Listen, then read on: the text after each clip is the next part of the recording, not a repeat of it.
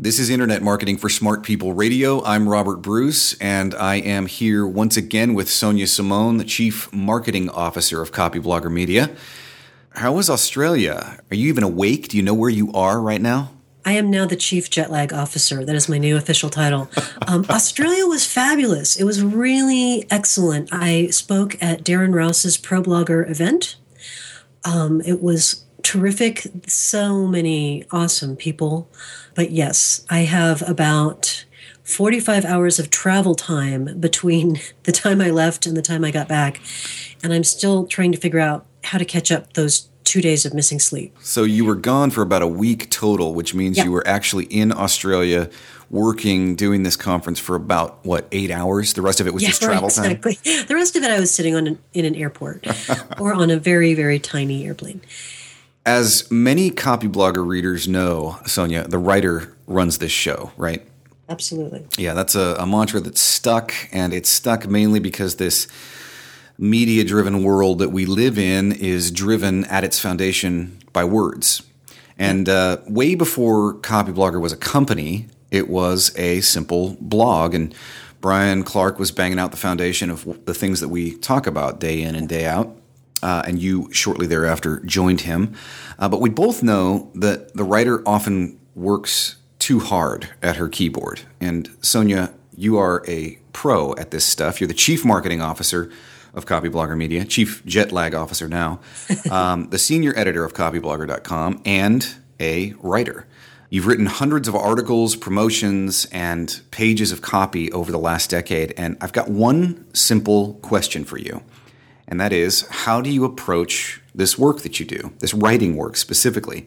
And I've identified three very basic forms of writing that we all do around here and that any business with a blog or website supporting it should really focus on. And I just want to know how you approach working on each of these three types of writing. But before we get into what those three are, let's touch real briefly on a legendary writing formula called AIDA. That's A-I-D-A, which stands for attention, interest, desire, and action. This formula, this old copywriting formula, is legendary for a reason. Yeah, we'll do the 30,000-foot view, and it would actually be a cool thing to talk about in another show. This is a formula that they used to use for direct mail pieces, so the kind of junk mail you would get, that's the non-technical term, if you were going to buy a book from Rodale Press about growing better lilacs, or if you were going to buy a newsletter from the financial industry about how to pick better stocks. And it used to be used in the advertisement itself. It was also used in a magazine ad that you might see or a newspaper ad.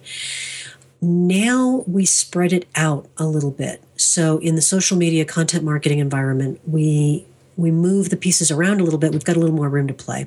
So essentially the super, super high level view is attention. If you can't get the prospect attention, you can't do anything else. So the first thing you got to do is get your voice heard in the huge monster sea of clutter. Now I keep expecting, you keep seeing these statistics about how many advertising messages we're all exposed to during the day. And I think it's up to about 4.7 billion, It's they're going to be transmitting ads into our dreams any minute now. Ads are on everything. So how do we get our ad, as it were, in front of people so they actually see it? Because we block out ads. Everybody listening to this knows you go to a blog and they've got kind of ads in the right-hand side and you don't even see them. I mean, you don't need an ad blocker. Your brain filters them. So how do you get attention? Once you have attention, you have to get the person interested. So, okay, you caught their attention. That's an instant in time. How do you get them interested in a more ongoing way?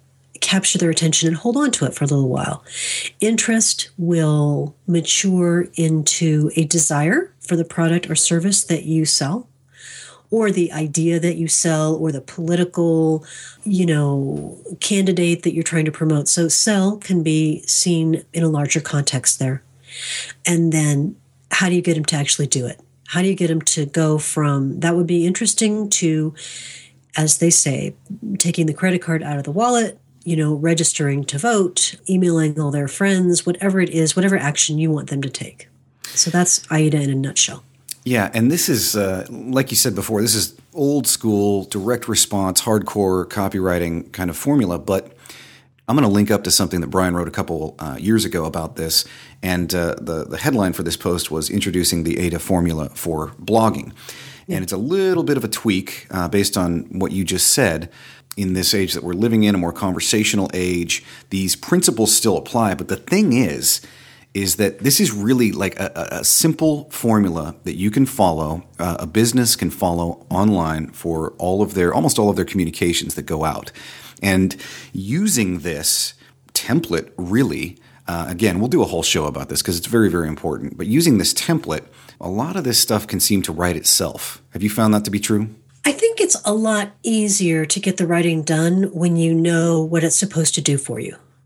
Yeah. I think when you have, you have certain, it's just that's why writing an outline helps so much to crack through writer's block.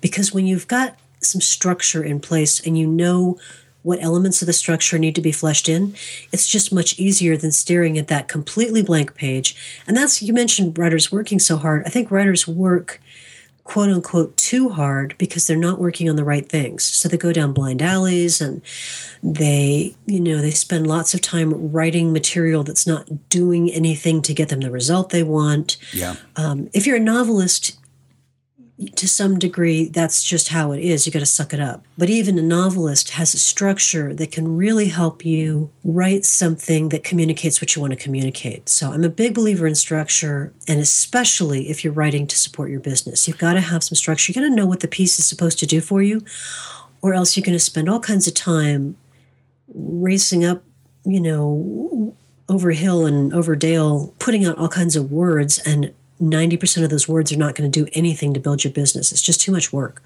Okay, let's get into these three basic forms of writing that we do day in and day out on Copyblogger. And again, the reason we're bringing these up is that this is a really great, we're staying at the 30,000-foot view here, but this is a great kind of formula, almost a template for any business that wants to do content marketing, these three types of articles, posts, and pieces.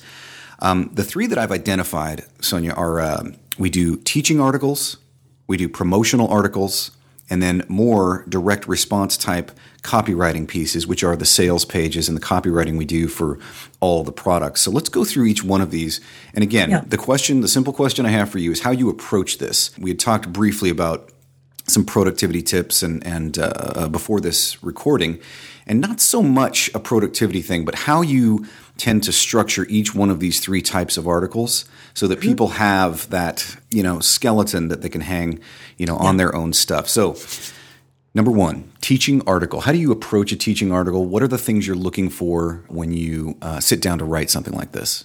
The first thing you need to know when you're writing a teaching article is that that's what content marketing is teaching. And we actually have a whole course on this called Teaching Sells that we're going to be launching in a couple of weeks, actually. We launch it, we open it up once a year to new students because content marketing really is about teaching your prospects, teaching people who might become customers, how to get what they want. And so I approach the teaching article. There's sort of two prongs to it. The first prong to my approach for the teaching article is I need to know what my customer needs to learn before she's ready to make a purchase. So one of the big, big purposes of the teaching article for me is to overcome an objection to purchase.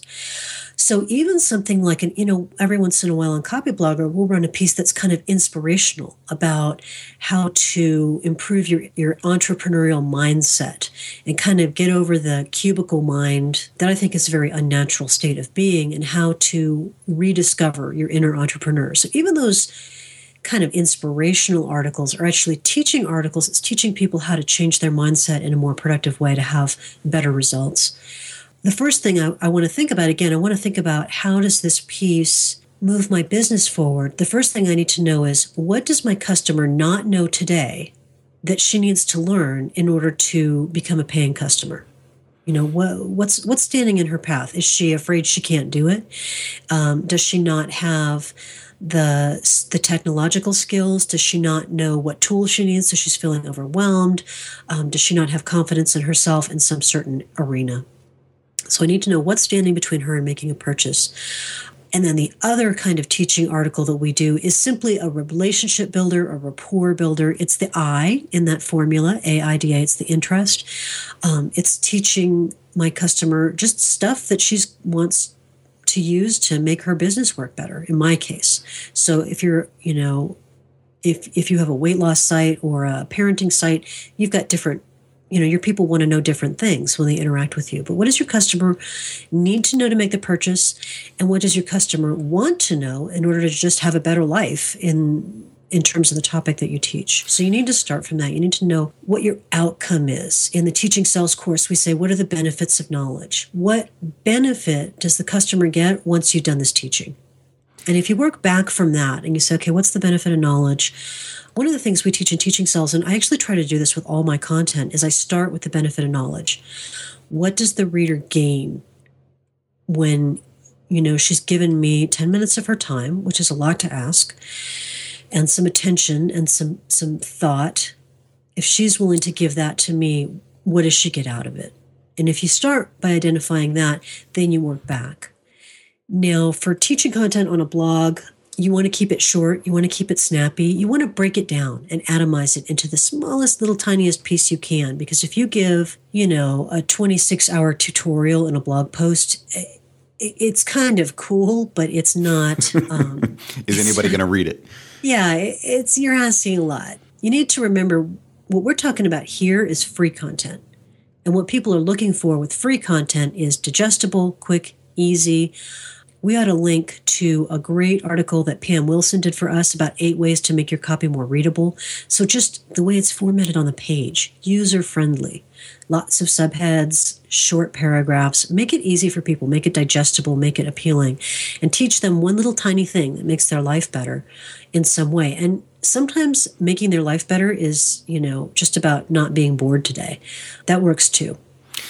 Yeah, and one thing I should have been clear about going into this is this is also dictated by a very clear editorial schedule and plan that we have. We're not going to get into that right now, but we've chosen a handful of things that narrow the focus of everything that goes on that site. If I came to you, Sonia, and I wanted to do a series of blog posts about how awesome I think the Incredible Hulk is, you probably wouldn't return the email for one thing, but obviously, I mean, that's a blown out obvious kind of example. But all of these teaching articles and the structure that Sonia's just kind of laid out is also driven by a very specific editorial schedule that we've determined. Yeah, and that's good for a couple of things. First of all, it's good for your quote unquote brand. You do have a brand, whether you know it or not. And if you consistently offer people information in the same general topic, that helps people understand where to put you in their brain, in their memory. And it's just, if you talk about anything and everything, unless you've got a real strong voice, and that's the unifying thread, you're going to lose people because they're just not sure what to expect. And the other thing is it helps from a search engine optimization perspective. Google would rather serve up pages that from a site that's tightly focused around certain key concepts and relevant key concepts. So if you're doing recipes along with weight loss, okay, that makes sense. If you're doing recipes along with auto repair, that is a disconnect. Those are not related topics, and it'll be harder for Google to know what kind of pages to serve up for keyword searches. So it is useful for search engine optimization, but more important than that, it's useful for letting your audience know who you are, what you do, how you help, all that good stuff. Promotional article. Sonia, what is a promotional article and how do you approach writing it? I'll give you my approach, and it's probably not everybody's approach, but it works pretty well for me. The best promotional articles I've written, so a promotional article would be a blog post or an email message that would lead to an offer for one of our products or an offer to sign up for our email list. And the way that this has actually worked best for me is because, okay, we have products that are related to what we write about, and we write about things on a consistent basis. For me, the best promotional articles, I get to the end of a teaching article and I say, you know, the logical next step for the customer is to look into the product, the paid product, or the email newsletter. So for example, I wrote a post about the dust up that Gary Vaynerchuk created when he said, 99% of all social media experts are clowns. And I sort of wasn't happy with the way that I saw people approaching it. And I had a point of view that I wanted to get across. And so I wrote about it kind of after the dust-up had settled a little bit, because I kind of had some final thoughts. At the end of that, I thought, well, the logical next step is for people to sign up for the Internet Marketing for Smart People list. But it wasn't conceived of as a promotion. It was conceived of as a reaction. And then at the end, the most logical thing I could tell people to do was to sign up for the list. And that, if you can swing that, I think those are the best promotional posts. They just are something that you're actually already interested in. They have a teaching angle already. So the post itself is inherently valuable because it teaches. And then just the thing that makes sense. It's very logical and natural. The very logical next step is to go into the promotion. And sometimes, you need to get a promotion out, and you write a promotion and you think about the benefits and all that good stuff. But if you can frame it as a teaching article, it'll be easier to write. It'll go down better with your readers. And I find they work very well. Yeah, and a lot of people have trouble with this. Either they're scared of it, or you get complaints from your readers when a promotional post goes out. And this is, we're going to touch on this in the tip of the week at the end of the show here, but these are very important because these, unless you are just writing, for the wind, for exposure, these are a large part of what directly grows and supports your business, right? Yeah, absolutely. And this is, this is how you go from having a blog to having a business, is you have to make offers for some kind of product. It might be your product. It might be a product that you represent on an affiliate basis. So you recommend the product, you get a commission. And it doesn't have to be, in our world, we think of it as being information is the product. So a course, an ebook, something like that. But it could be baby clothes. It could be if you're a parenting blogger, it could be supplements. If your Tim supplements are tricky because they're highly regulated, but if you play by the rules, there's no reason not to talk about them, especially if you find them valuable.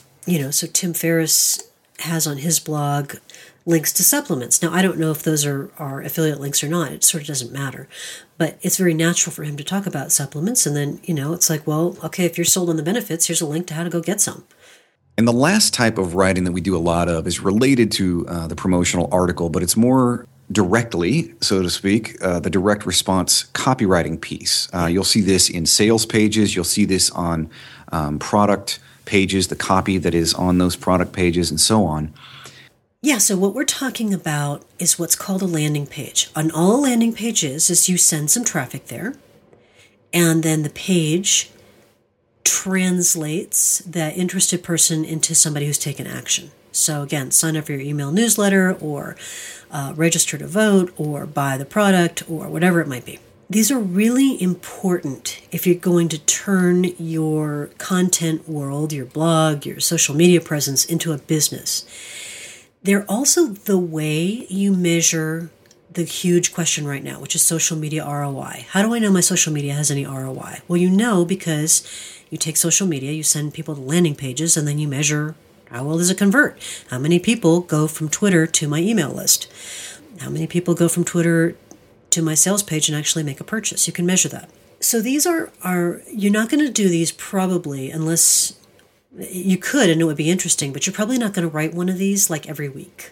You're not going to write, you'll write one of these for every 50 pieces of content you write. But of course, this is the tricky part. This is the important part. Everything you've done is kind of softened up for the sale and gotten people ready. But this is the part where you have a yes or a no. You have a sale or you don't have a sale. So they take more thought. They take more time.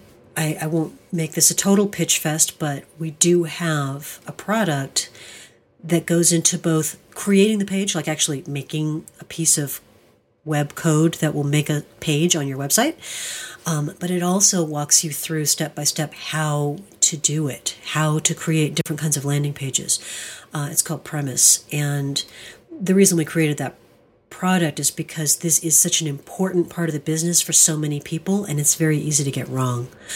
The most important things to keep in mind are you need to make sure it's really easy for that buyer to pick out exactly what they get out of taking the action. I'm just going to go ahead and call it a sale, and we'll know that that could mean different things.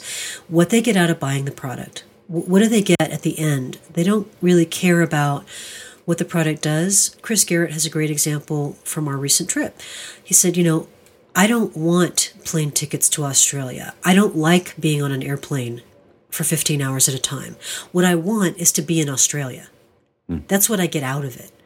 What I have to do to get there is I have to buy a plane ticket and I have to go sit on a plane for a really long time and eat a lot of not that great airline food and talk to the very, very nice flight attendants on Qantas Airlines.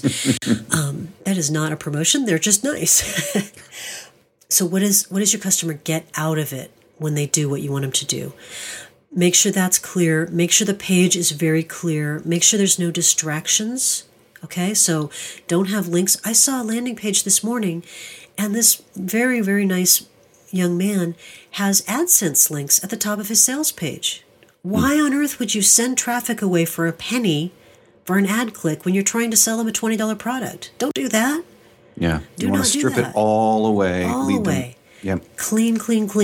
So make sure it's clean. Make sure the person knows what to do. Make sure they know what to do next. I have a copywriting checklist that I use for these. And it's one of the things I talk about in the Internet Marketing for Smart People newsletter is how do you construct these babies? Again, it's, you know, minutes to learn and a lifetime to master, just like chess or Go or, you know, checkers or whatever. You'll always be a student and you'll always be making it better, but there are some things that you can do right up front to give yourself your best shot. Because for most of us, our business kind of thrives or dies based on how good these are. How good these are and then how well we've warmed up the sale. So if you're really good at warming up your customers, your sales page can just have kind of, here's what you get out of it, here's what to do next, and it'll work okay. But you can always make it work better. You know what's really warm? Really hot, actually. It's the Internet Marketing for Smart People email course. This is the premier online marketing course delivered straight to your email inbox. And Sonia, you put this course together. Who did you write it for? And what can people that go through it expect to get out of it? I very much wrote this course for people, readers that I talk to every day, the lovely, lovely people that I talk to at this ProBlogger event in Australia, people I run into at conferences. It's people who, they know that they need to figure out this marketing thing, and they might even have been doing a lot of reading. They might have been doing a lot of reading on Copyblogger and other sites like ProBlogger, but they don't get it. You know, like they've got, it's like IKEA, right? They have a box of stuff, and it's the screws and the pieces of wood are lying all over the floor, and they don't have the thing that tells them how to put it together. So for me, this was the thing that tells you how to put all these little pieces together. And if you don't happen to know about one or two little pieces, I want to make sure that you've got all the parts in the box. So that's really all it is. It's just, you know, there's all these little pieces. None of them is rocket science, but sometimes figuring out how they all link together is a little tricky. And so I tried to give you a roadmap for putting it all together and starting to see some results. It's not an MBA in marketing. It's, you know, it's the kind of essentials that you need to know to start making things work. And then you've got something to work from. It's the best of Copyblogger wrapped up into 20 nice little digital packages for you delivered to your inbox. You just head over to imfsp.com, drop your email address into the little box you'll see there, and we'll take care of the rest. Okay, Sonia, you ready for the tip of the week? I'm so ready, yes. I want to know how to monetize my blog. Tell me how. Absolutely. Right now. This was the number one question at Darren's event, which is why it was kind of on the top of my mind. And the number one way to monetize your blog, the secret, the top secret ninja master tool to monetize your blog. My fingers are over the keyboard right now. That's right. Get ready. Is blogs don't make any money.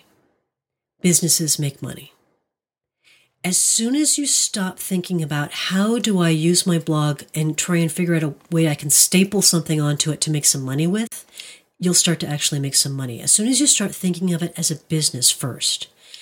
And a blog is a tool you use that supports your business. And This is true even if your blog makes most of its revenue from advertising and you'd like to keep going. As soon as you start thinking of it as a business, you'll start seeing business results. It's a funny thing, and it's not about using a different widget on your blog or a different tool or a different technique. It's about thinking of it as a business first. I have a business to serve this kind of customer and help them out in a certain way, and I've got some possibilities for products and services that I could start talking about. As soon as you think of it as a business first and a blog as a tool that supports the business, you'll start seeing opportunities and techniques that you weren't seeing before because you thought of yourself as a blogger. So don't think of yourself as a blogger. Think of yourself as a business owner who uses a blog. Thank you once again to everybody listening out there. If you like what you hear on this show, please remember to head over to iTunes and leave a comment or a rating for us there. It's the best way to spread this show around and help us along. Ms. Simone, you are an American original. Thank you. Well, my goodness, thank you.